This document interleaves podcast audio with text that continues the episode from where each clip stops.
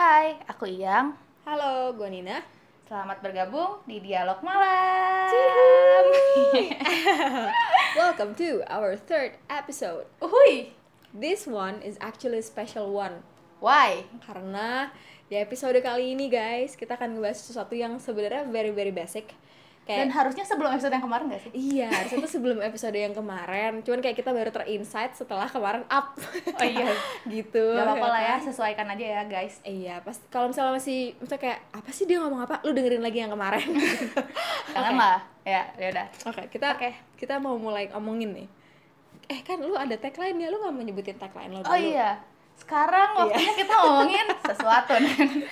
Kita mau ngomongin soal self-awareness, which is kesadaran diri. Iya, lo udah sadar belum sama diri lo? Alhamdulillah sih udah. Dari tadi pagi jam 8 pagi. Itu bangun. Sadar tuh maksudnya bangun ya? Oke.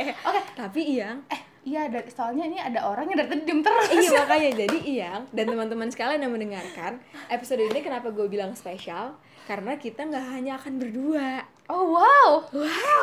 Karena kita akan ngebahas tentang self-awareness ini sama seorang CEO dari Tanya Psikologi. Udah pada tahu belum? Kalau yang belum tahu coba dibuka Instagramnya terus cek @tanyapsikologi. Nah, CEO-nya itu adalah temen kita di Universitas Negeri yang sedang kita geluti ini. Ya betul.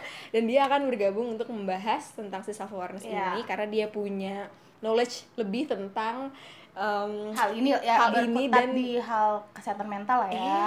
Setuju gua. Oke, sekarang kita perkenalan aja kepada Ibu Anggi. Halo Ibu Anggi. Halo. Udah usah ibut banget sih. Iya, kayak kalau sok manis gitu sih Anggi. Ini kayak karena spesial banget.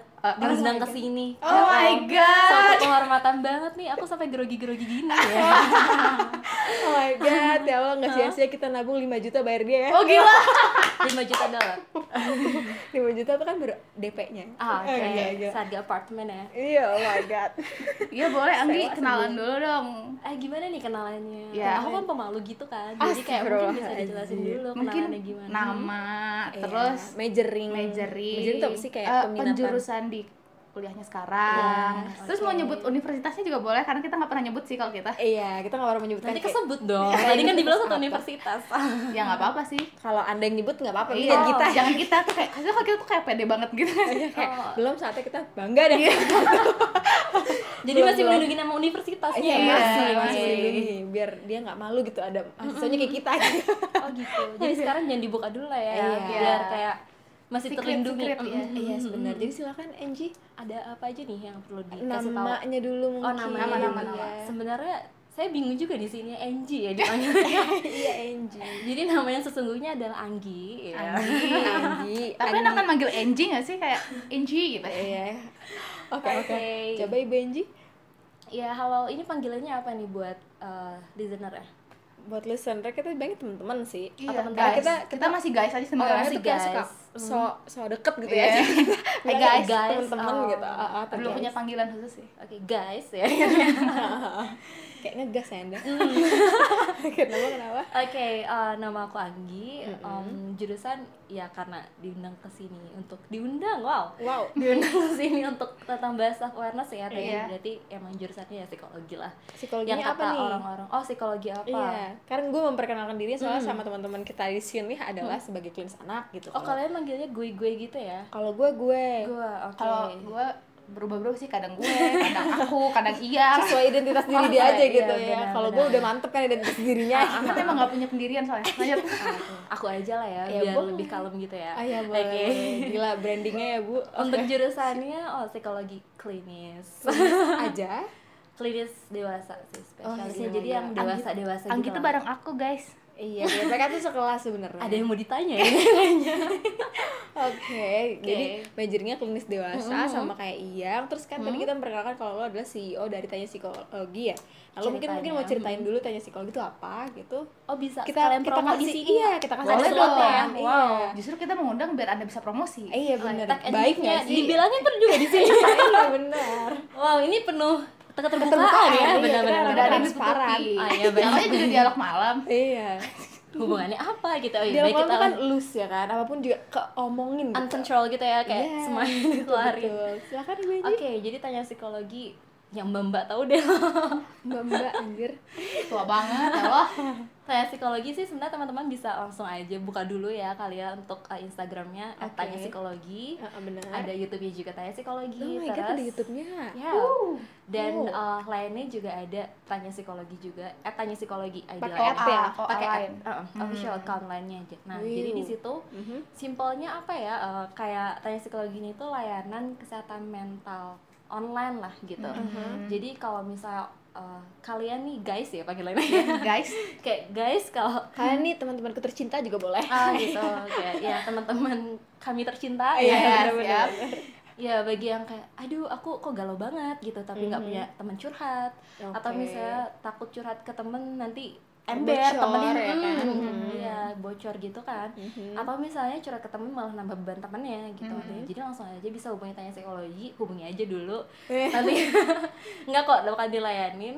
Jadi ada kayak online counseling gitu. Counseling online ya. Jadi itu layanan utama kita sih sebenarnya counseling online ini. Nah, sebenarnya kita juga ada psikoedukasinya di Instagram. Kalau teman-teman langsung buka nih tadi Instagramnya itu kayak banyak banget, udah kayak kalian kuliah psikologi lah kayaknya. Mantap. Keren. Promo kan gitu kan ya. Iya benar namanya juga. Lihat aja dulu ya. Keren. Nah, kalau layanan counseling-nya bisa di line app-nya gitu. Jadi kalau Instagram khusus psikoedukasinya, kalau counseling online-nya itu bisa di line app gitu. Dan nanti adminnya itu bukan anak teknik, bukan anak dokter gitu, tapi emang lulusan sarjana psikologi gitu. Cuma jadi apa? Ya, insyaallah. Okay, apa sih jadi lupa ya. Mohon maaf ya. Oke. Ini apa sih? Jadi nanti tuh tapi kalau misalnya untuk kasus yang agak berat ya, kayak misalnya udah terdiagnosis apa gitu, sesuatu illness, itu yang butuh terapi misalnya. Nah, di situ kami paling bisa ngerujuk aja gitu. Karena by online agak sulit ya gitu pengakuan itu, dan memang di sini masih lulusan sarjana psikologi, belum psikolog gitu, walaupun di bawah supervisi psikolog gitu. Keren. Udah terstruktur juga berarti ya layanan Tanya Psikologi ini sih berarti ya, maksudnya kayak ada supervisor gitu, meskipun yang konseling kan anak-anak S1. Insyaallah berfaedah sekali ya teman kita yang satu ini, bangga produktif. Iya, gak kayak kita udah gitu bermanfaat gitu coy. Ternyata bermanfaat gak sih bikin ini? Bermanfaat, that's why hari yang ini bermanfaat. Oh my God. Temen gue tuh jadi kayak berubah gitu. Alhamdulillah. Jangan dibilang-bilang. Baik.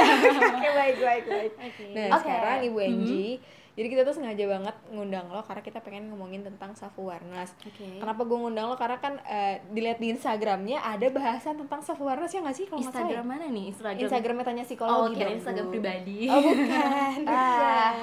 Ada self awareness. Ya mungkin saya juga lupa isinya. Ya ampun, saking banyaknya syarat akan informasi. Kita udah 2 tahun. Oh my God. Ya ampun, lama banget. 2 tahun. Gila. Oke, sekarang mungkin kita enough untuk mempromosikan Tanya Psikologi dulu kan? Boleh ya Ibu Anggi ya? By the way ini guys, bercanda aja ya sebenarnya, nggak promo-promo ini banget kok gitu. Coba dalam rangka bercanda aja. Kalau beneran juga nggak apa-apa gitu. Kita mereka dermawan. Dan kita juga senang malah kalau teman-teman bisa tahu ada layanan-layanan psikologi. Betul. Tadinya kan modern to art gitu, terus kayak dipaksa sama yang 2 orang ini untuk gitu. Ayo tinggi Tanya Psikologi gitu. Jadi kayak ya udah gitu. Jadi kayak terkesan nyombong gitu ya. Baik. Ini must branding aja gitu. Oke, Ibu Anggi. Oke. Kita kan mau bahas self awareness nih. Kira-kira boleh enggak sih Anggi ceritain dikit yang kamu tahu soal self awareness? Aduh, ini dosen ngedenger enggak sih? Aku salah ini ngomongnya. Kan ini kita ngebahasnya batas pemahaman kita sebagai mahasiswa psikologi, bukan kita yang expert di psikologi.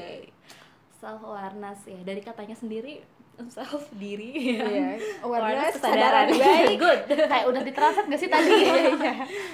Iya, jadi sebenarnya aku sendiri enggak tahu ya arti yang sesungguhnya secara teoretikal kayak gimana gitu self awareness. Yang harfiahnya yang harfiahnya. Tapi bener loh dari katanya aja, berarti kan emang kita menyadari tentang diri kita kayak benar-benar seluruhnya gitu. Bukan hanya tentang dipikirkan tapi yang dirasakan juga.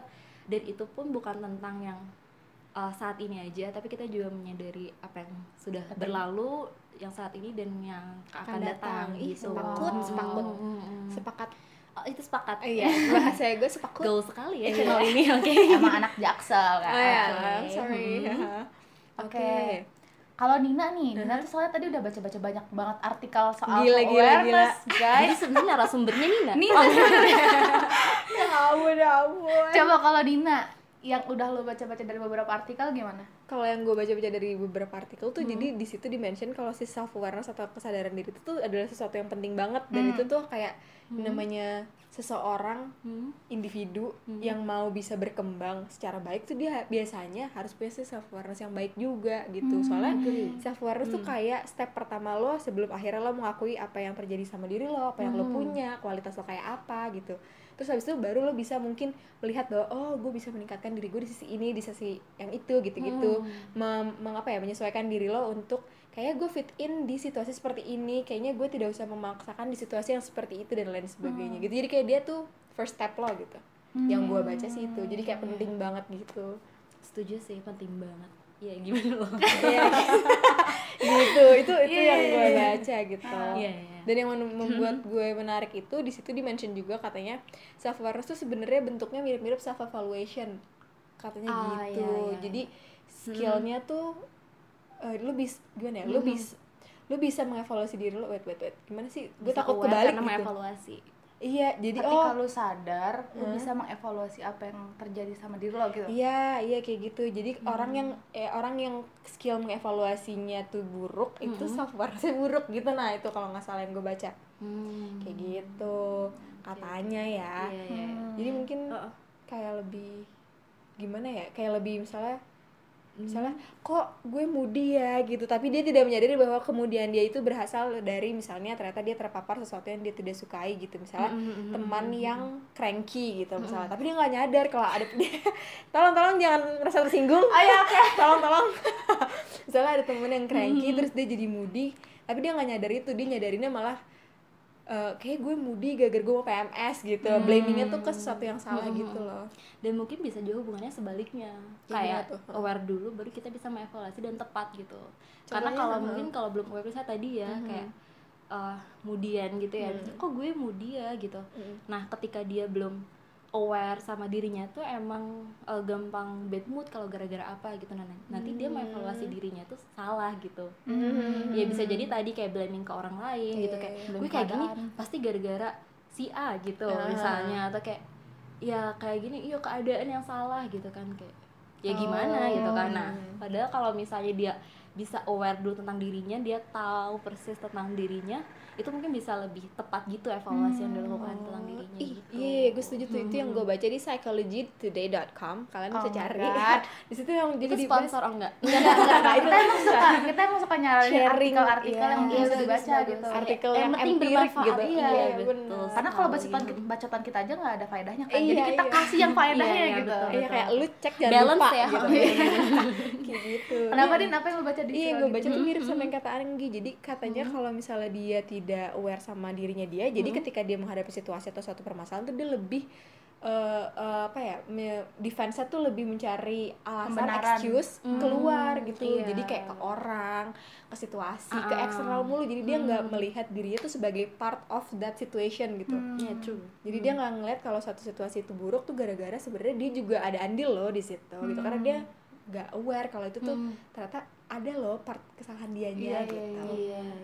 Kayak gitu. Kayak gitu Benji. Mungkin teman-teman sering kali ya ngerasa kayak kok aku melakukan ini ya, kok aku ngerasain ini ya, tapi nggak sadar gitu kan apa yang terjadi gitu. Sebenarnya self awareness tuh ngebuat kita jadi kayak bisa mengevaluasi apa yang sedang terjadi dalam diri kita sehingga respon yang keluar tuh seperti itu ya nggak sih?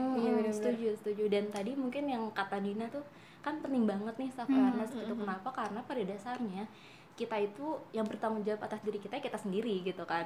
Jadi kayak memang kalau kita nggak aware atas diri kita, itu nanti kita akan mengalihkan tanggung jawabnya ke orang lain gitu, jadi nyalain ke orang gitu. Padahal kita juga belum kenal gitu sama diri kita sendiri gitu. Oh my god, that is so deep. That is so deep. kayak inget pengalaman ya. Iya, langsung kayak berkaca gitu. Wah, menarik nih, coba diceritain pengalaman tentang self awareness. Iya, coba-coba ada yang bisa cerita. Ada nggak, Angie? Self awareness ya. Mungkin di zaman dulu sebelum masuk psikologi itu belum terlalu aware sama dirinya, terus akhirnya bersikapnya seperti apa gitu. Tuh, betul. Pernah punya pengalaman nggak? Ya.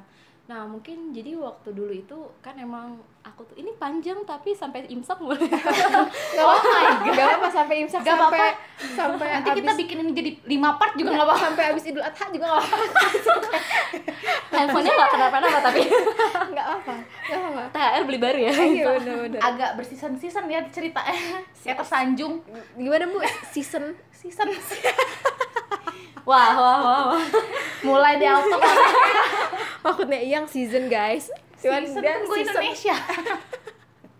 Aduh, musim gugur, musim season tuh temennya Samson gak sih? Oke, baik, fokus guys gitu ya. Panas. Oh my god. Oke, ulangin Bu. Ulangin lagi, fokus Bu.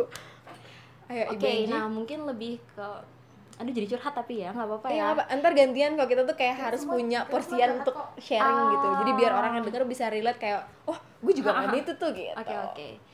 Nah, self awareness itu kan sebenarnya luas banget ya gitu. Nah, waktu dulu tuh emang aku tuh pingin banget psikologi gitu kan. Kayak dari SMA tuh, ih psikologi tuh gila-gila gitu. Ih, wow, gila aja gitu. Wow gitu ya. Lu gila-gila gitu. Gila-gila. Ya, kayak gitu. Kayak emang apa ya, kebanyakan tuh bisa inspiring ya? Gitu. Oh. Inspiring gitu ya? Wow, disponsori. Oke, silakan. Iya, kayak gitu. Nah, terus tapi alhamdulillah kan ternyata dapet nih di hampir menyebut univnya gitu. Di suatu universitas yang katanya bagus gitu psikologinya. Universitas negeri gitu, di Indonesia yang bagus ya. Mantap gak sih? Iya. Universitas mantap gitu. Nah, terus pas itu udah gitu kan. Aduh ya. Kita nggak empati banget sih lagi cerita. Maaf guys, ini isinya podcast ketawa doang. Tapi jadi ingat nih, jangan lupa jangan terlalu kecil bukan sama self awareness sampai nggak aware sama yang lain. Oke. Wah, disindir barusan kita. Jadinya kayak ya tadi yang dirasain lah gitu. Assalamualaikum. Oke, Ibu Angie, sekarang saya aware bahwa saya annoying. Silakan cerita, saya akan mendengarkan dengan sebaik-baiknya. Silakan Ibu Angie. Oke. Iya, nah gitu kan, terus kayak jadi masuk ke psikologi, ikut universitas yang dimau lah gitu. Tapi kok pas masuk di semester pertama, kok nggak nyaman lah gitu, kayak karena mungkin lingkungannya baru, kayak ada shock culture gitu-gitu. Terus ternyata nggak paham-paham banget juga sih psikologi ini tuh apa gitu. Ternyata emang ini waktu S1 dia? Oh iya, waktu S1 bener-bener. Sekarang S3. Wow. Jumping ya, Anda S1 langsung S3 langsung. Oke, lanjut. Iya gitu. Nah, terus pas itu pokoknya semester 1 tuh gak nyaman, tapi pas semester 2 kayak udah baru tek tuh nggak kalau misalnya emang jadi kan pinginnya jadi psikolog gitu kan. Nah, jadi psikolog tuh esensinya apa sih gitu. Maksudnya bukan asal profesinya gitu. Kayak kan harusnya aku sih waktu itu happy-happy aja ya ketika masuk emang di jurusan yang dibawa, tapi kok ada awalnya nggak nyaman gitu karena mungkin belum dapat esensi dari apa yang aku mau. Gitu. Jadi sebenarnya masih ya superficial lah intinya, mungkin kayak gitu ya, jadinya kayak kurang nyaman. Tapi pas udah kayak tek esensinya gimana, psikolog tuh apa gitu, emang apa? Emang sekarang nggak tahu apa? Kayak psikolog adalah saya. Gile. Psikolog. Definisinya saya gitu ya. Oke, silakan Ibu. Iya, jadi kalau aku sih nangkapnya maksudnya ini emang klasik mungkin ya, kayak ngebantu orang dan lain-lainnya gitulah intinya, helping others itu lah. Nah, jadi ketika nanti ada apa sih tantangan-tantangan ketika menjalani atau mencapai impian itu, impian. Oke. Nah, itu tuh nggak akan kayak ada kepikiran aku akan berhenti gitu, karena selama esensinya masih ada, meskipun bukan di jalan lurus yang diharapkan, ya it's okay aja gitu kan, jalanin gitu. Jadi kayak mungkin maksudnya aku nggak tahu sih ada pelajarannya apa enggak, ada pembelajarannya apa enggak. Oke, nggak apa-apa, itu oke ya, tentang kehidupan ya sih lah. Terus iya, tapi si self awareness ini mungkin salah satunya kalau dari yang tadi ya, termasuk ke apa sih yang kita mau dan seberapa detail gitu yang kita mau, itu tuh harus sejelas-jelasnya gitu, biar kita juga tahu nggak jalan doang tapi ketika ada kesenggol dikit hilang arah jadinya, kayak gitu. Dan aku sih ngerasanya ya, buat aku sendiri maksudnya selama jalan hidup ini sekian tahun ya gini, kayak udah tua banget nih terus ya udah sempat banget belum? Gak usah mau juga gak apa-apa sih. Terus lanjut iya. Nah itu jadi kayak self awareness ini pun sebenarnya itu akan terus kita belajar tentang self awareness, bukan belajar mungkin ya, prosesnya itu terus berjalan gitu selama kita hidup. Jadi jangan kecil hati kalau misalnya kok aku belum aware banget ya sama diri aku, enggak, emang masih prosesku.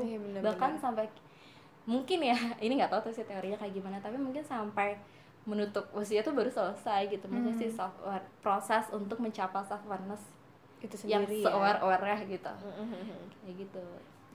Oke. Sepakat sih, soalnya yang dari hasil yang gue baca memang katanya orang tuh self awareness itu lebih naik turun gitu loh, gara-gara tergantung sama situasinya. Lo pun misalnya nih lo lagi having a bad day, tapi bad day-nya sebenarnya nggak bad-bad banget gitu, maksudnya nggak parah-parah banget. Itu tuh lo belum tentu lo mengevaluasi diri lo, kemudian gue sadar oh gue hari ini punya bad day karena gue mengalami ini. Enggak, tapi kalau beda halnya kalau misalnya lo mengalami sesuatunya tuh big event yang gitu. Iya kayak big event gitu loh, yang kayak bener-bener udah gitu ya, worse banget ya, baru kayak apa ya nih gitu, kok ada apa ini gitu ya? Iya gue kenapa sih gitu, baru kayak gitu katanya sih gitu yang gue baca, kayak the peak moment gitu ya, gitu. Jadi nggak cuman maksudnya orang pada umumnya tuh tidak setiap event dalam hidupnya dia kemudian dia langsung aware gitu apa yang terjadi gitu. Kadang malah itu jadi akumulasi setelah event A, event B, event C, di event D baru dia tersadar gitu, kayak akumulasi gitu katanya sih yang gue baca gitu. Iya setuju sih. Terus juga kayak orang kalau lagi bergumul sama emosi emang susah gak sih buat mau aware? Kalau menurut kalian? Iya benar-benar. Yeah. Maksudnya yang kayak enggak dia yang salah gitu. Maksudnya kayak gue marah tapi kayak sabar. Maksudnya kalau lagi kalut sama emosi tuh kan ibaratnya kayak daya kognisi juga nggak bisa lurus gitu ibaratnya. Jadi dan untuk bisa aware kita kenapa itu kan butuh daya kognisi yang stabil gitu, yang stabil. Jadi kayaknya kalau lagi dalam masalah tuh emang bakal susah nggak sih buat kayak aware? Si emotionnya itu mendominasi gitu ya, gitu. Si rasionya gitu ya. Iya sih bener. Evaluasi itu kalau nggak salah salah satu fungsi eksekutif nggak sih? Wow. Ya nggak sih, kalau di otak kita tuh ada namanya fungsi eksekutif kan. Salah satu itu ada si self evaluation ini kan. Gitu kalau nggak salah sih. Dan sebenarnya balik lagi ke tadi kayak misalnya self evaluation. Nah itu tuh gimana sih caranya? Kan yang idealnya tepat ya maksudnya evaluasinya. Nah kalau pakai emosi ya emang sulit untuk objektif gitu. Betul, jadi kita cenderung subjektif. Kalau kita lagi marah sama si A pasti kita yang evaluasinya, kita bilang salahnya si A gitu. Padahal secara objektif mungkin kedua belah pihak salah misalnya kayak gitu-gitu. Karena dia menilainya subjektif, jadi missing, jadi mungkin penyelesaian masalahnya juga jadi salah gitu kali ya, jadi bisa jadi. Terus jadi malah menyebabkan suatu event lebih besar gitu, malah mengacaukan gitu. Oke, ya itu worst case-nya sih. Iya makanya itu penting ya. Menentukan kita bersikap kali ya, awareness-nya. Iya sih, dan itu tuh happening di berbagai macam aspek dalam hidup nggak sih? Berbagai macam banget sih. Iya nggak sih, kayak mau milih jurusan tadi kalau case lo ya kan, milih atau kerjaan, jodoh gitu ya, jodoh ya kan, atau mungkin dalam menghadapi permasalahan sama teman, iya benar, atau ujian kali di sekolah, ujian hidup ya. Atau jadi hidup. Ya. Iya benar-benar. Jadi sebenarnya segala macam aspek ya. Nah kalau misalnya termasuk kayak dengerin podcast ya. Oh oke. Contohnya self awareness dalam dengerin podcast tuh apa Mbak? Misalnya kalau teman-teman ya, teman-teman tercinta, sahabat tercinta, agak gimana gitu ya. Kalau misalnya teman-teman ada aware gitu kalau kita tuh butuh nih untuk tahu tentang mental health gitu, atau tahu tentang apa mental buat? Health, oke. Ya, terus tentang kesehatan tentang psikologis kita kayak gitu. Nah, itu actionnya mungkin dengan dengerin podcast gitu. Oh, dengerin podcast yang ngomongin tentang mental health kayak gitu. Oh, Jadi si self awarenessnya itu nggak cuman jadi kayak suatu evaluasi buat diri kita, tapi juga mempengaruhi si action yang kita pilih gitu sebenarnya. Jadi kalau self awarenessnya baik, mungkin si action yang kita pilih juga jauh lebih adaptif gitu, jauh lebih apa sih adaptif tuh? Lebih sesuai dengan keadaan, sesuai dengan kebutuhan. Ya, dan lebih efektif juga gitu. Oke. By the way. Iya, kenapa? Gue kayak gosip ya. Iya. Kenapa, Jeng? Enggak, gue jadi mikir. Alhamdulillah. Kan self awareness tuh berarti kita ya tadi self awareness kan berdampingan sama self evaluation. Terus juga kita ngomongin ketika kita aware sama diri kita, evaluation kita juga jadi lebih tepat sasaran gitu. Tapi gimana kita bisa, maksudnya tolak ukur apa gitu? Yang emang anaknya konkret, mohon maaf tolak ukurnya apa gitu yang bisa mengatakan bahwa oh, gue udah tepat sasaran nih, berarti gue udah aware apa yang gue mau gitu. Menurut kalian apa? Ya mungkin dari kalau gue, ini gue nggak bisa jawab based on teori, tapi based on experience kali ya. Kalau gue tuh ini berhubungan sama waktu pas gue kerja setelah gue lulus S1. Jadi kan teman-teman gue tuh udah pada dapat kerjaan tuh kayak cepet banget gitu kan, karena mereka nge-play-nya sebagai HR gitu. Gue tuh mikir kan, gue tuh mau nggak ya di HR? Gue kayak selama gue kuliah, gue kerja di bidang itu, kayak gue ngelakuin assessment, gue bantuin dosen-dosen gue jadi tester dan lain sebagainya. Itu gue senang gitu. Tapi kan itu sifatnya tuh part time job gitu, bukan yang kayak jadi daily habit gue gitu ya, jadi rutinitas gue tiap hari gitu kan. Gue mikir kayak ini bener-bener yang gue mau nggak ya gitu, skill gue sih ada nih, insyaallah ya semoga gitu, tapi bisa nggak ya gue bertahan untuk di belakang meja sedemikian lama. Di belakang meja waktu itu kayak bekerja dengan data, ya nggak sih lo nggak ketemu orang gitu, kayak ketemu orang tapi kayak you know lo lebih fokus sama ngolah data ya kan, buat namanya juga HR ya kan, lo ngerti maksud gue nggak sih? Gue jadi kayak kembali lagi kayak gue tuh lebih cocoknya sebelah mana ya, yang tapi juga cocok sama skill gue gitu. Gue tuh desire-nya kemana ya, passion gue tuh kemana ya. Akhirnya gue tuh emang lebih ngeplay itu kayak jadi asisten psikolog di apa klinik tumbuh kembang anak, atau gue jadi guru SD karena gue senang anak-anak gitu. Anak-anak memang senang anak-anak sih. Ya terima kasih gitu. Nah, seperti yang dibilang kan Nina mental age-nya 5 tahun. Aduh, ini boleh dibilang di sini ya. Sudah dijelaskan di awal episode dia mengakui dengan bangganya. Oke. Enggak. Masih lo dengerin lagi deh episode 1. Itu gue hilaf kali. Namanya juga obrolan malam. Terjadi pertengkaran. Tunggu, tadi gue ngomong apa ya? Iya, lo akhirnya mengevaluasi lo sebenarnya pengennya di bidang apa, apakah di HR meskipun nyari pekerjaannya sesuai gitu. Terus kan karena gue mencoba untuk untuk mengevaluasi diri gue, kalau kayaknya tuh gue anaknya lebih lapangan deh, kayaknya gue lebih ke human oriented gitu dibandingkan data gitu kan. Kirain lebih lapangan tuh lapangan sepak bola. Tidak. Gue juga mikirnya gitu, lapangan hijau kotak panjang itu bukan. Jadi waktu kayak lebih ketemu sama orang dibandingkan gue ngolah data doang, ketemu di depan laptop doang gitu atau depan komputer gitu. Bukan anak kantoran ya berarti Anda ya? Iya, kayak nggak bisa, nggak tahu sih ya, tapi kayak gue nggak bisa membayangkan terjebak dalam rutinitas. Iya, rutinitas yang monoton gitu-gitu itu kayaknya gue kayak kuat nggak ya gue gitu, kayaknya enggak deh gitu. Nah makanya gue nge-play-nya ke pekerjaan-pekerjaan yang lebih kayak gitu, yang people oriented gitu, yang lebih ketemu orang gitu kan. Nah pas gue akhirnya dapat kerjaan sebagai guru SD kelas 2 itu tuh gue merasa kayak this is the best job in the world gitu, ngerti sih? Buat gue tuh gue ngerasa kayak gue seneng banget, kayak ini nih cocok banget, ini gue banget gitu. Gue tuh se-happy itu setiap hari tuh kayak gue harus bangunnya pagi ya, namanya guru ya harus di sekolah standby dari jam 7 kurang gitu ya kan. Tapi gue seneng ngelakuinnya gitu, dan setiap 7 kurang pagi. Hah? Gimana? 7 kurang 7 pagi. 7 pagi dan masa 7 malam ya kan. Nah, terus habis itu anak-anak jam malam dong. Iya dong. Aduh. Terus habis itu kalau gue pulang ngajar nih, gue pulang kerja, gue capek, tapi gue happy, ngerti gak?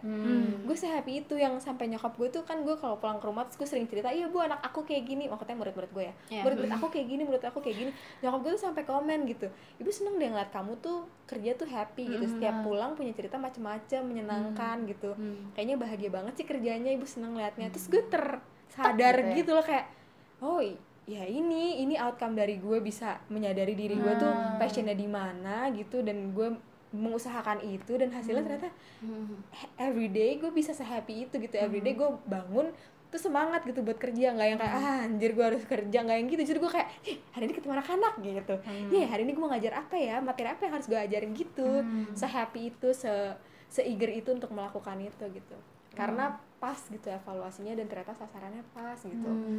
Itu based on experience gue gitu. Berarti bisa berdasarkan minat gitu ya.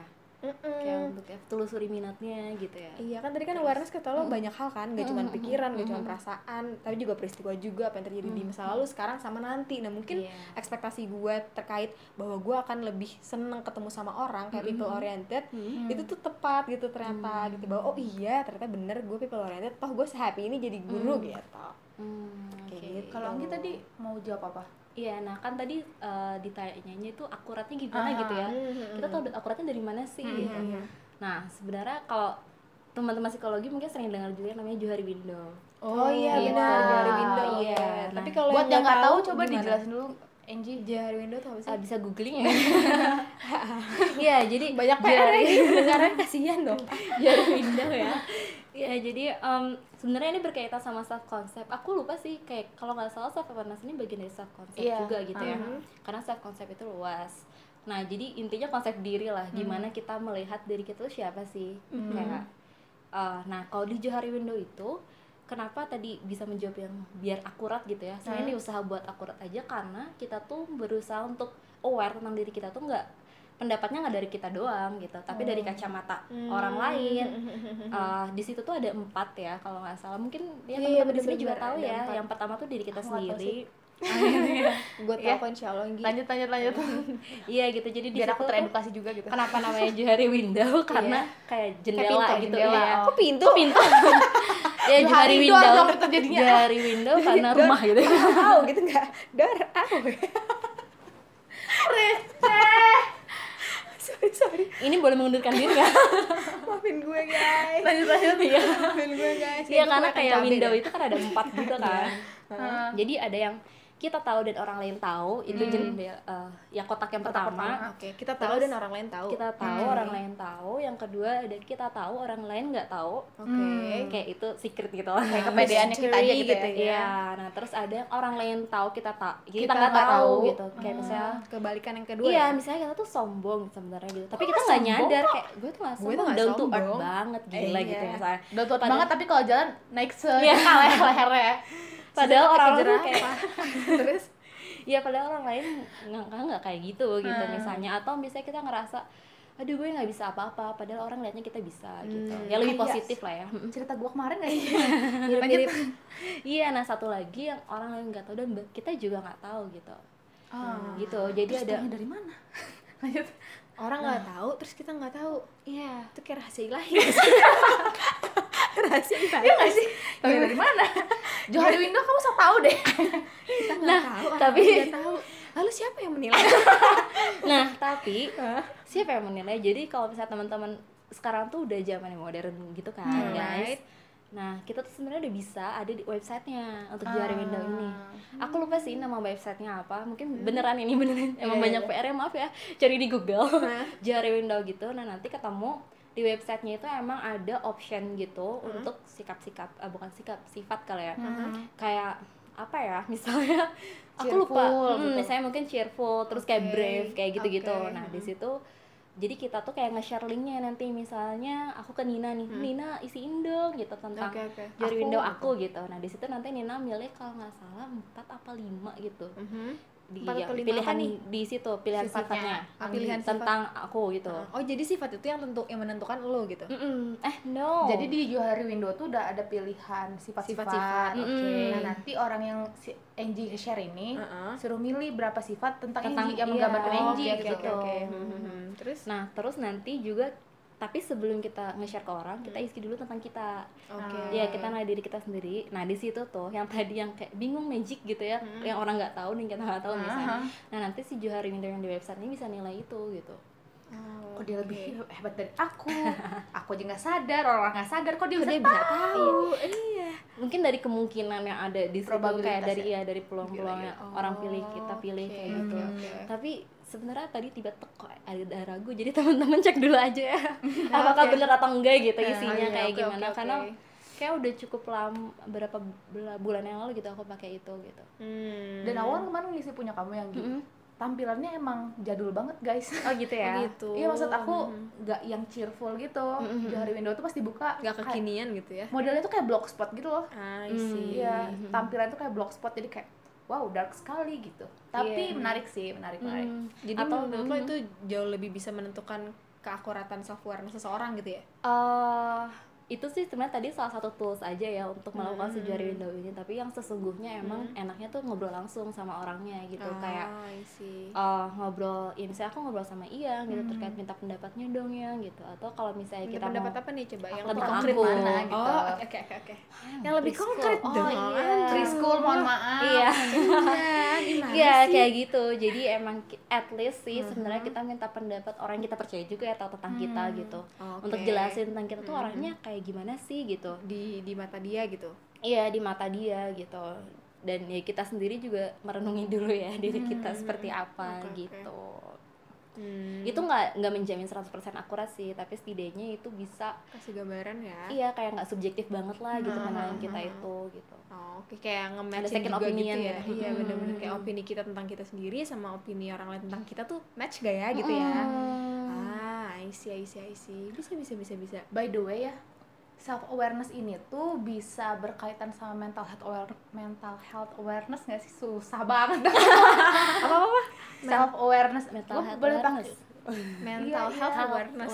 Maksud aku bisa berhubungan nggak sih? Jadi kayak kesadaran bahwa kita tuh punya mental issues kah atau gimana gitu. Okay. Mental health sih sebenarnya bagian dari ourself ya. Iya. Kayak ya. Menurut gue itu jadi banget sih. Kayak ketika lo lagi ada masalah terus and then lo feeling down gitu kan. Sama hayati ya. Iya, hari ini aku gloomy banget gitu kan. Aku sedih, orang lawak aja nggak lucu gitu. Sebenarnya emang garing ya. Misalnya kayak gitu kan. Kalau biasanya aku receh gitu ya. Iya, aku biasanya receh, pasti ada sesuatu yang salah sama aku gitu. Terus jadi kalau menurut gue malah bisa banget sih. Nah, dari tadi kan yang dibahas tuh lebih ke kayak penjurusan gitu-gitu. Nah, kalau misalnya self awareness secara emosional tuh gimana sih? Karena buat gue ya, buat aku ngomong sok gaul lah. Iya, baik. Ini kayak ada multiple personality ya. Jadi ada kadang namanya Iyang, kadang Iyong gitu ya. Iya, karena ini lagi bacot deh. Lo kayak kapan gak bacot sih? Iya, maaf. Terus. Dia Anggi yang mau disampaikan sudah baru mau bilang pertengkaran lagi gitu. Iya, karena aku sendiri yang aku amati dari aku zaman dulu tuh sangat sulit menyadari aku tuh kenapa secara emosional ya. Karena kalau menilai aku sukanya apa, aku prefernya kemana, itu kayak lebih masih bisa dipikirin, masih bisa objektif gitu kita karena ada pilihan konkretnya. Tapi kalau buat emosional tuh kayak abstrak. Lebih abstrak gitu kayak misalnya ya. Aku marah sama Nina misalnya. Marahnya aja tuh kan bisa. Ini Nina biasa aja dong. Soalnya gue marah beneran sama lu. Enggak. Ini kayak sambil konseling kelompok ya. Maksudnya soalnya kan marah juga beda-beda kayak. Okay. Ini marah yang marah wah gitu, atau marah kesel, atau marah emang lagi bad mood aja kan maksudnya beraneka ragam gitu. Tapi karena kita mengeneralisasi, gue marah pokoknya marah gitu. Responnya pun bisa jadi berlebihan gitu. Gimana sih self awareness ini tuh bisa menilai emosi juga? Karena kan berarti self kan berkaitan sama emosi juga kan. Menurut kalian gimana? Nah, sebenarnya ya kayak tadi atau bahkan mungkin ada kondisi di mana kita kok tiba-tiba nangis gitu ya. Iya. Kayak sering banget enggak sih? Itu tuh lagi kayak terjadi di fase-fase kehidupan ini gitu. Quarter life crisis. Oh my god. Quarter life crisis emang karena ujian aja hidup. Oh, emang ujian hidupnya. Kayak waktu SMP juga SMA kayak gitu-gitu ya kayaknya. Kalau aku emang enggak aware aja sama diri sendiri makanya suka tiba-tiba nangis. Lanjut. Ya, atau mungkin mau diceritain dulu pengalamannya kali biar kayak bisa gampang gitu kan. Gitu. Kan orangnya konkret, jadi mungkin bisa kasih contoh yang konkret. Oke. Gitu. Jadi ini terjadi beberapa minggu apa hari yang lalu. Okay. So it's fresh off the boat gitu. Yes. Baru banget nih. Aku tuh tiba-tiba nangis abis sholat. Gak tahu kenapa. Mungkin khusyuk banget kali sholat. Enggak, jadi tuh kronologisnya gini, aku sholat maghrib. Mood aku tuh sebenarnya udah kacau balau gitu dari pagi. Dari lahir enggak? Dari pagi. Agak tidak bahagia hidup saya. Dari lahir anjir. Iya, jadi dari pagi tuh bad mood. Aku kan biasanya hahaha meskipun yang enggak lucu juga tapi suka hahaha gitu. Tapi hari itu tuh kayak orang lawak juga kayak tadi Nina bilang tadi gitu. Biasa kan gue receh tapi kan gue sekarang. Biasa aku tuh receh. aduh tadi maksudnya Iyong bukan Iyang. Aku biasanya receh tapi hari itu tuh kayak orang ngelucu tuh aku cuma gitu doang, nggak yang ketawa seperti biasanya gitu ya bukan yang ngebalikin juga gitu. Nah Terus sholat maghrib, terus gak tau kenapa kayak feeling empty gitu, kayak kosong, sepi. Aku ngapain sebenarnya di sini? Terus muncullah pikiran-pikiran filsafat sebenarnya, untuk apa aku hidup dan lain-lain. Oh, kompleks banget. Iya. Emang anaknya agak nggak jelas gitu ya. Jadi kayak agak emang nggak jelas ya, mana. Ya jadi pokoknya kayak mungkin emang lagi. Nah itu emang mepet juga sama jadwal PMS kayaknya. Dipicu sama hormonal lah ya, juga ya. Iya, jadi hormonal. Tapi yang gue sadari ternyata memang ada beberapa konflik di beberapa hari kemarin yang nggak aku pikirin. Jadi kayak udahlah. Kayak jadi dia baru naik lagi ke permukaan gitu kali ya. Nah terus, tapi aku tuh baru bisa menyadari kalau itu adalah penyebab aku nangis. Itu tuh beberapa hari setelahnya gitu. Delay gitu ya? Iya, delay. Setelah dia calm lagi gitu ya. Di malam itu aku nggak tahu, tiba-tiba aku sholat, aku balas chat teman aku. Sholatnya tiba-tiba? Iya, enggak lah. Azan. Masa nggak ada azan sholat cuy? Iya, tiba-tiba aku sholat katanya. Sholat taubat. Terus? Iya kan, azan terus saya sholat. Terus abis assalamualaikum doa, diem terus yang nggak tahu kayak ini perasaan apa sih, nggak enak banget. Tapi aku nggak tahu itu perasaan apa gitu, bergejolak di dalam dada gitu. Iya, pokoknya nggak enak banget. Sampai akhirnya teman aku chat, aku bales. Nah abis ngebahas chat dia, tiba-tiba aku nangis. Bingung nggak lo? Iya sih. Wah gitu, aku sendiri aja kaget karena pulsanya habis. Oh nggak. Mohon maaf, chat pakai wifi. Oke. Iya, terus aku tiba-tiba nangis yang nangis sampai yang sampai aku bukan kena apa guling-guling ya. Guling-guling di jalan enggak? Terus aku tuh kayak sampai yang ya Allah ini kenapa sampai nangisnya tuh yang apa sesenggukan gitu, soalnya gitu kayak ya. kayak ada masalah berat banget tapi apa gitu. Aku aja enggak ngerti kenapa aku nangis sampai kayak gitu. Sampai aku dalam doa aku pun ya Allah aku kenapa? Ya Allah aku kenapa? Aku nanya-nanya kayak gitu. Aku capek nangis, aku buka kena, aku baring. Nangis lagi. Akhirnya tidur. Terus maksudnya aku sangka tidur 5 menit kayaknya sih ketiduran ya. Masih berlanjut gitu. Kayak tidur dulu gitu. Aduh capek terus gitu. Nangis lagi gitu. Iya, jadi kita enggak empati banget. Lazim. Ini anak juga ketawa. Yang nyeritanya juga gitu. Oh ya oke guys. Iya, maksudnya abis itu buka mau kena dan lain-lain. Baring, aku sangka capek aja kali, capek gitu. Baring, malah nangis lagi, dan nangisnya malah makin kenceng, malah makin. Yang terbesit di otak apa waktu itu? Gak ada. Cuma jadi yang di otak tuh nggak ada, bisa ya makanya di otak selama ini suka mikir nggak gitu. Nah makanya gue tuh mikirnya besoknya. Jadi pokoknya malam itu bener-bener nggak bisa mikir, makanya aku bertanya-tanya. Jadi yang ada di kepala cuma aku kenapa. Yang kerasa tuh cuma kayak kok sepi, kok kayak sendiri, kok kayak aku nggak punya siapa-siapa gitu. Pokoknya gitu loh, kayak ya nggak tahu apakah orang depresi merasa itu juga apa enggak. Cuma kan dari selama ini kita dengar kayak gitu kan, aku merasakan ada hal itu gitu. Besoknya aku baru mikir, kenapa ya kemarin gitu. Terus aku ngobrol sama Anggi. Emang CEO kita dah, terus gila. Kapan ya? Lupa deh. Kebanyakan klien. Pokoknya itu di kosan kamu Gi, terus aku bilang kan, Gi aku kok tadi malam gini. Terus, nah aku tuh emang tipenya gak butuh di respon sih, tapi emang butuh dikeluarin. Jadi kayak aku ngomong-ngomong gitu ya? Apa karena ini ya Anggi? Apa karena ini ya Anggi? Nah mungkin itulah cara aku buat lebih aware. Jadi aku nyari orang yang bisa gitu ya? Iya, yang bisa kayaknya yang itu bener deh, yang ini enggak. Ada yang objektif pilihin gitu ya. Kalau aku sih buat aware gitu, karena menurut aku yang tadi kita sempat bahas juga, kalau kita masih dalam emosi tuh nggak akan bisa seobjektif itu gitu. Gitu sih kalau cerita dari aku. Ya, cool banget ya. Iya, benar. Sepakat. Iya, benar. Maksudnya emang kayak Iyang ini udah melakukan usaha yang cukup baik ya. Oh iya, kayak psikolog dia evaluasi sama Ibu Anggi guys. Psikolog tuh biasanya harus ada apresiasi dulu. Oh iya, benar. Kita mau apresiasi usaha kamu ya. Iya. Thank you guys. Tapi sebenarnya aku tadi kayak ting gitu ya. Apa tuh? Kalau tentang emosional tuh emang evaluasi itu harusnya akurat gitu ya tadi ya, sebaiknya gitu, kayak dia objektif gitu. Tapi untuk pindah ke kognisi itu sulit banget gitu kan, kalau lagi menggebu-gebu kayak bener-bener. Atau bahkan kita lose gitu loh, kayak bener-bener nggak kontrol gitu kan. Nah mungkin yang pertama kita nggak harus menekan diri kita sih untuk memaksakan itu. Memaksakan diri kita untuk nggak gue harus apa yang mau evaluasi dengan baik, iya gitu harus tahu kenapa secara benar gitu, kayak filsafat gitu. Oh my god mencari kebenaran absolut ya. Iya gitu kan, paling benar dari yang benar gitu. Oh, itu sampai lebaran kesekian gitu ya, habis tingkat dewa nggak sih? Ini sampai sekarang aja filsafat kagak berhenti kan? Iya gitu. Terus. Nah tapi yang pertama mungkin yang bisa kita lakukan ketika emosi itu lagi menggebu, acceptance. Gitu. Topik kita minggu lalu gak sih?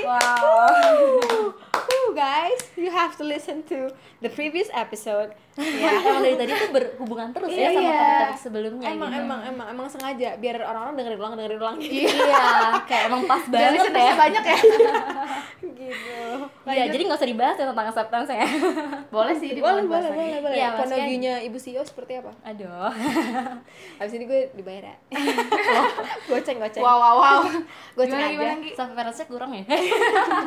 Terus. Iya, jadi mungkin kayak terima dulu aja kalau emang ada emosi itu gitu dalam diri kita.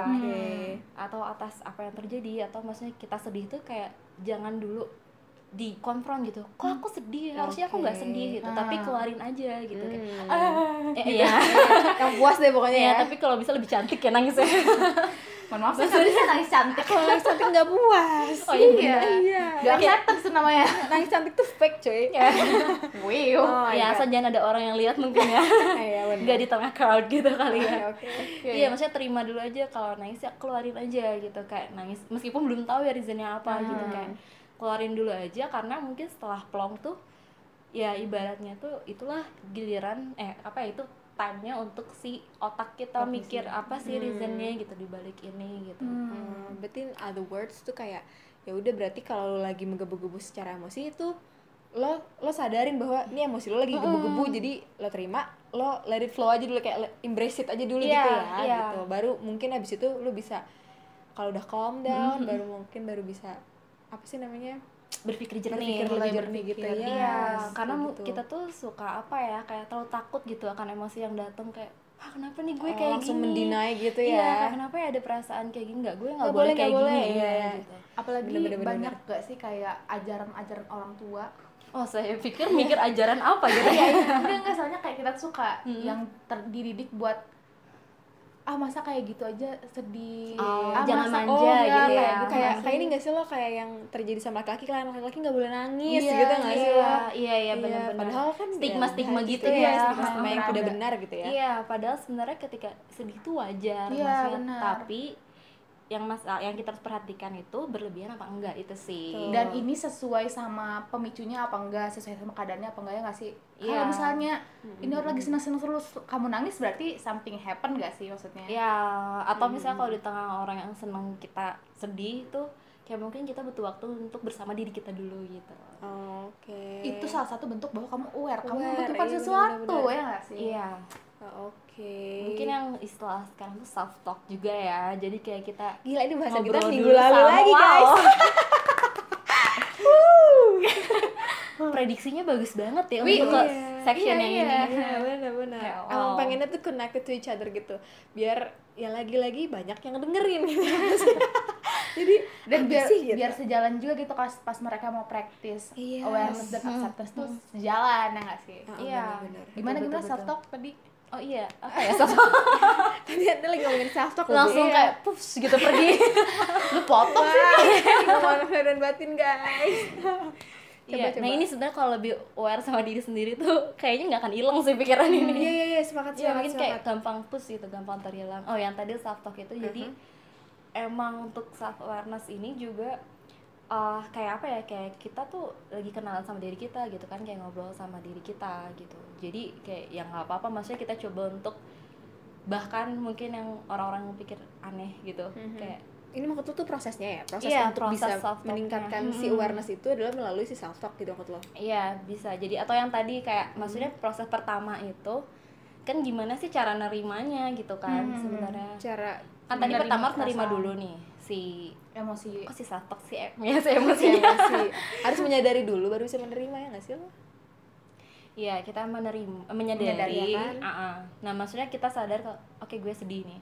Terus kan terima, okay. Embrace it gitu ya, jangan tahan berarti. Iya, yeah, okay. Kayak nangis, dia nangis ya nggak apa-apa, aku sedih nggak apa-apa, itu wajar kayak gitulah. Meskipun belum tahu reasonnya apa gitu kan. Nah terus dalam proses mungkin menerima tuh nggak gampang ya sebenarnya kalian, yes. Aku nggak tahu sih bahas yang sebelumnya kayak gimana gitu. Nah kayak kan susah gitu untuk accept gitu kan. Nah jadi mungkin bisa juga sambil self talk gitu, maksudnya cara untuk acceptnya tuh kayak ngobrol sama diri kita, emang kamu apa sih yang kamu rasain, atau kayak enggak, it's okay gitu, tuh wajar kayak gitu-gitu. Jadi ngobrol sama diri sampai pada akhirnya kayak apa ya, kayak kita ngerasa ada yang ngedukung pada itu diri kita sendiri gitu, atau kita ngerasa ada yang ngewajarin pada itu diri kita sendiri gitu, kayak yang menenangkan gitu. Aku jadi ingat salah satu kalimat dari dosen kita kemarin waktu di kelas. Beliau tuh bilang gini, ketika masalah atau apa yang kita pikirin tuh cuma terjadi di kepala tuh, itu tuh jadi kayak benang kusut. Tapi pas kita keluarin, pas kita suarakan, meskipun itu sama diri kita sendiri, secara nggak langsung tuh kita menstrukturkan itu gitu. Iya, betul. Mungkin itu yang bikin kita jadi lebih aware. Oh, mungkin di sini ya yang bikin aku sedih gitu. Iya, benar-benar. Iya sih. Iya, betul. Bisa jadi kayak gitu. Atau kalau nggak ngomong juga bisa kayak bikin narasi ya. Benar. Setidaknya dituangkan, jadi nggak cuma di kepala aja gitu. Iya. Sepakat. Menarik. Setuju, iya. Yang kita obrolin dari tadi, itu tuh bener banget, karena lagi-lagi aku baca di positivepsychologyprogram.com. Yes. Ada 5 cara buat ningkatin self awareness itu. Salah satunya tuh keep a journal. Gitu kita bahas tadi kan. Keep a journal. Sama yang tadi ada Anggi bahas itu create some space. Create. Mohon maaf, bahasa Inggris saya sangat-sangat ya begitulah. It's okay. Itu kamu ya. Jadi kayak membuat ruang buat diri kita sendiri gitu, buat memahami kita gimana gitu. Iya, okay. Apa tadi sumbernya dari psychology? Positive Psychology Program Today, seperti positivepsychologyprogram.com. Iya, digabung ya. Kayak ada dua blog. Tapi memang bener kan kita dari tadi ngomong tuh based on 2 artikel. Jadi satu adalah positivepsychologyprogram.com sama satu lagi psychologytoday.com gitu. Jadi teman-teman mungkin bisa ikutan baca, memahami gitu. Mungkin kalau pengen baca langsung ya kan. Iya, karena ini kan sharing kan sebenarnya. Maksudnya kita bisa saling cek-cek gitu ya. Kalau misalnya ada yang kurang dari bahasan kita atau ada yang pengen ditambahin, jangan lupa email kita aja. Emailnya udah ada ya kan. Sabar, itu buat closing. Iya, apa diingetin. Oke. Nah, yang menarik di sini tuh ada practice mindfulness. Oh iya. Yes. Salah satu cara juga practice mindfulness. Nah, ini tuh keahliannya Anggi banget. Betul. Makanya Anda sumber dari mana ya, Pak? Kayak kita tuh di sini ngundang Ibu Anggi karena sebenarnya tuh tujuan utamanya adalah untuk membahas mindfulness ini. Iya. Oh, jadi tujuan utamanya setelah sekian menit ya. Mungkin bisa dijelasin Anggi, ya, mindfulness itu apa sih? Gitu. Soalnya ini si mindfulness ini tuh lagi kayak mulai booming gitu loh, kemarin di Jakarta tuh abis ada kayak apa ya? Kayak workshop, pelatihan nggak? Bukan workshop sih, lebih kepada jadi ada seorang penulis yang membuat sebuah buku gitu. Terus dia memang ngebahas tentang mindfulness di situ. Jadi dia bener-bener lagi ngepromosiin banget tentang si mindfulness ini gitu. Jadi emang lagi happening, so please share the story. Yes. Story about mindfulness. Yes. Iya. Jadi mindfulness tuh apa sih, dari mind ya? Balik lagi ya ke dari kata. Gila ditranslatein dulu sama Ibu Anggi. Full. Saya jadi teringat. Jadi kayak kita bener-bener pikiran full penuh. Iya, bener-bener pikiran penuh. Berarti mindfulness pikirannya kepenuhan. Enggak gitu. Salah ya.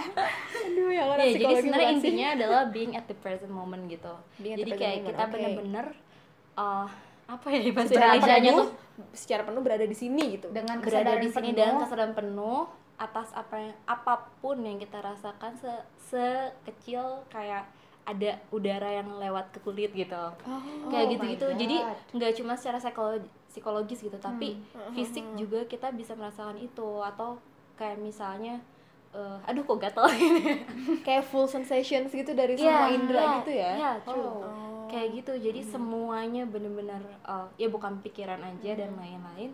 Dan kita tuh kayak watch myself gitu, gimana ya? Kayak kita melihat diri kita sebagai. Jadi kalau di setahu aku ya. Jadi di mindfulness ini itu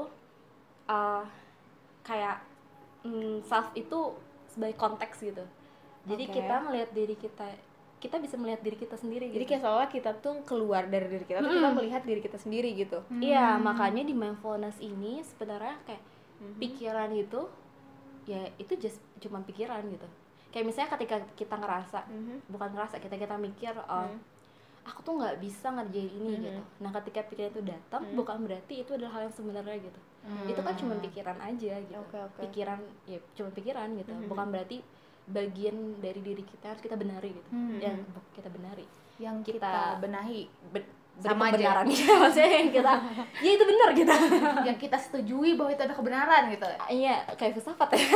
Bentar, gue agak lost. Jadi gimana tadi katanya mindfulness itu maksudnya kan being at the present moment gitu. Jadi kita bener-bener kayak sepenuhnya berada di momen di saat yang sekarang gitu, dengan segala dengan indera kita seluruhnya gitu kan. Tapi kita juga keluar dari diri kita dan melihat diri kita gimana maksudnya. Iya, maksudnya jadi agak kontradiktif gitu menurut gue. Misalnya nih ketika kita mindfulness yang beneran gitu ya, kita tutup mata, terus kayak ada angin yang apa sih ngelewat ke apa namanya ini kulit hembusan nafas gue mengenai kulit tangan lo gitu ya. Waduh, mengerikan, lu kendus sama terus kayak ya gitu, kayak kita ngeliat hai kulit kayak gitu loh, hai kayak, kulit iya, jadi ngeliat kulit ini tuh kulit kita, kayak maksudnya bener-bener merasakan semuanya gitu loh, kayak ngeliat oh ini ini ada kulit di sini, di tangan misalnya, di sini ada kepala, emang ini abstrak sih ngeliat dari wajahnya.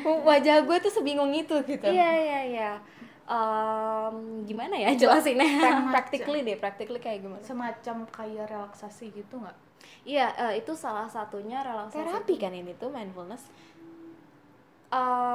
Ada mindfulness terapi. Jadi mindfulness ini sebenarnya istilah yang tadi at being present itu mindfulness. Nah tapi ada mindfulness terapi juga gitu.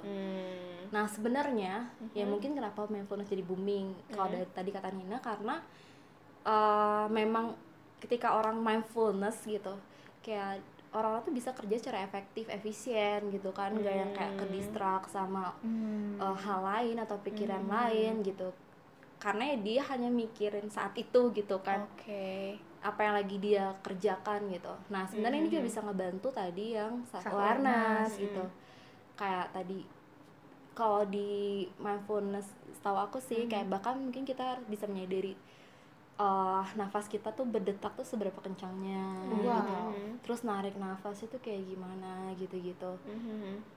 Ya gitu sih. Nah sebenarnya aku tuh dapet tips dari dosen aku, karena katanya aku tuh orangnya overthinking. Jadi waktu itu aku pernah konsul sama salah satu dosen, dan ada beliau tuh ngajarin salah satu cara mindfulness yang mungkin dia pakai prinsip mindfulness tapi bukan terapi. Jadi aku disuruh, ya karena aku beragama Islam ya, jadi aku waktu setiap aku sholat, aku tuh disuruh menghayati semua bacaan yang aku baca. Jadi aku harus kayak tahu tuh gue dosennya siapa. Enggak kok, ini dosen aku di UI. Oke, bukan salkus ya. Iya, kira gue dosen itu. Bukan dosen favorit aku. Terus iya, jadi misalnya aku lagi sholat, terus aku tapi harus tahu tuh arti bacaannya apa. Meskipun nggak tahu secara runtut arti doa iftitah tuh apa, tapi kayak secara keseluruhan tuh apa. Jadi aku pas baca itu aku menghayati. Jadi ketika aku sholat tuh aku bener-bener sholat ya, saat itu aku sholat gitu, bukan aku sholat tapi kepala aku mikir apa gitu. Jadi kayak kata dosen aku itu adalah salah satu mempraktekkan mindfulness, tapi ya bukan yang ikut terapi khusus yang emang relaksasi, hembuskan nafas anda gitu-gitu. Jadi kayak itu salah satu praktisnya gitu. Tapi itu bener sih, kayak kalau aku pribadi sih ngerasa sholat itu mungkin psikoterapi terbaik ya. Maksudnya my goodness, mungkin ya kalau sebagai lulusan Universitas Al-Azhar Indonesia, gue setuju. Kalau alumni nggak apa-apa disebut ya di sini, dengan bangga. Oke, tapi kalau untuk yang sekarang belum saatnya gitu. Kalau udah lulus baru nanti kita bangga. Tunggu lihat ada hasil faedahnya nggak baru kita berbangga gitu. Oke, iya, karena tadi ya karena dari sholat khusyuk gitu, berarti itu tuh diajarkan kita berarti untuk aware kan, aware sama apa yang kita pikirin gitu, apa yang kita sebut gitu kan, dan apa sih ketenangan gitu kan. Nah ini juga mindfulness tuh kenapa tadi kayak ada bahas meditasi gitu, karena ketika orang mindfulness mungkin kita tuh bisa, kalau kita mindfulness nih, kita bisa membawa diri kita ke kayak gelombang alfa gitu loh. Maksudnya gelombang sampai ke yang maknanya. Nah, iya ini mau dijelasin. Oh iya, baik. Excited sekali ya. Iya, aku tuh semangat banget kalau dengerin hal baru. Iya, wow. Jadi kayak gelombang di mana kita tuh ke titik tenang gitu. Oh, gelombang otak di mana kita berada di titik tenang. Relax, tenang. Pengen tidur gitu enggak sih? Oh, wow. I see. Ya, kayak gitu. Dan ketika tahu aku sih ya, maksudnya ketika orang udah mencapai di gelombang otak alfa ini, orang ini bisa berpikir lebih jernih gitu. Gitu makanya kenapa sih kita tuh butuh kayak relaksasi gitu ya, butuh sholat misalnya. Kayak gitu-gitu karena biar kita lebih ya calm down aja gitu, biar lebih tenang, berpikir jernih gitu-gitu. Konsepnya mirip sama itu atau berkaitan sama itu gitu maksudnya ya? Mungkin bisa si mindfulness itu dalam ibadah saat, karena sebenarnya mindfulness itu kan bukan suatu kegiatan, suatu apa gitu, tapi kayak prinsip-prinsip itu konsep gitu kan, ketika kita being at the present moment itu lah mindfulness gitu, tapi penerapannya itu bisa di dalam kegiatan apa aja gitu, dalam bentuk kegiatan apa aja gitu. I see. Dan tadi mungkin di Islam ya, kalau misalnya di Buddha mungkin ya suka ada kan kayak meditasi ya kayak yoga itu nggak sih? Iya bisa ya, yoga juga bisa kayak gitu, makanya di yoga juga belajar tuh itu bukan sih, gue ada prinsipnya pakai prinsip itu bisa benar. Kan yoga kan pose tuh, terus kayak kita ngerasain otot-otot kita tuh tertarik iya gitu, nah itulah itu yang dimaksud tadi mindfulness itu. Paham sih, mindfulness itu jadi trik untuk meningkatkan awareness karena memang lo harus sepeka itu sama diri lo ya, sampai kayak peregangan otot gitu kan, kalau ada encok kerasa iya benar-benar sepakat, ada bunyi-bunyi di perut kerasa iya jadi hal-hal kecil gitu aja tuh kerasa sama kita gimana yang agak gede-gede gitu, jadi kayak dengan mudah gitu kita bisa sadar gitu ya. Iya, I see. Sekarang gue bisa melihat koneksinya. Wow, menarik banget ya topik kita hari ini, gila. Keren. Terima kasih lo Anggi, seru banget ngebahas. Panjang banget lagi ya. Baru kali ini kita ngebahas sesuatu panjang banget, tapi tuh namanya juga special episode man. Tapi berfaedah banget enggak sih, guys? Amin. Aku dapat banyak banget sih dari obrolan kita hari ini. Sama-sama. Jadi kayak reminder llagi buat gue, kalau gue sih ya. Jadi tambah knowledge juga gitu. Amin. Terima kasih banyak loh Ibu Anggi. Semoga tanya psikologinya semakin sukses ya. Amin. Terima kasih loh sudah mau datang dan ikut ngobrol-ngobrol sama kita. Yes, di episode kali ini. Dan aku sebenarnya seneng banget gitu loh. Maksudnya aku seneng ketika ada orang lain yang sama-sama ikut memperjuangkan mental health gitu. Oh my god, ya ampun kamu. Kita bergerak di bidang yang sama. Iya, itu sama-sama. Passion kita memang di situ. So we're happy to do this, kan? Iya, jadi kayaknya aneh banget gitu kalau orang-orang nggak dengar podcast ini. Oh my god. Bisa kali dipromosin di Tanya Psikologi. Oh iya bener. CEO bicara di Iyang. Jangan lupa dengerin aku ya di podcastnya Iyang Nina. Iyang Nina in the morning. Tunggu. Iya maaf. Wow. Oke. Mungkin segitu kali ya pembahasan kita hari ini. Mungkin yang mau sharing-sharing udah nyoba nih menerapkan prinsip-prinsip mindfulness di sholatnya aku, terus mau sharing cerita boleh dikirim. Atau mungkin mau nanya kayak, bentar kak gue masih bingung dah, gimana sih lu kok ngomongnya abstrak banget, boleh ntar kita bisa jadi jelasin ulang. Iya benar. Boleh sekejap nggak sih tadi aku ada pertanyaan. Apa tuh? Jadi untuk praktek mindfulnessnya sendiri kan tadi misalnya selain sholat atau apa ya di ibadah yang lain gitu ya, bisa juga sesimpel kayak setiap hari, setiap pagi itu kita meditasi gitu, kayak sekitar 1-2 menit aja. Ngapain tuh meditasinya? Meditasinya itu ya biasalah kayak kaki menyilang, gimana jelasinnya? Bersila. Iya betul. Terus ya tarik nafas, terus kayak keluarin. Control breathing gitu ya. Gitu, dan tapi bukan hanya tarik nafas ya, dan bukan hanya relax, tapi kita mencoba untuk merasakan apa sensasi-sensasi itu gitu. Oh jadi kayak misalnya pas dari lagi kita inhale tuh kayak nafas, udara dingin masuk ke hidung gitu ya, terus perutnya ketarik kayak gitu. Dan karena sebenarnya mindfulness ini bagian dari positive psychology, jadi kita juga bisa terapin kata-kata positif sampai tarik nafas terus keluarin, atau kata-kata yang emang buat kita menerima gitu, kayak proses ngesugesti diri sendiri juga ya. Iya, itu bagian dari itu. Nah mungkin ini kayak apaan sih, cuma sebentar, tapi percaya deh ya itu kayak promo ya, jika dilakukan setiap hari itu akan menghasilkan sesuatu guys. Sesuatunya apa? Nanti sedikit banyaknya bisa ngaruh, jadikan karena jadi kebiasaan kita mungkin ya gitu. I see. Okay, let's try.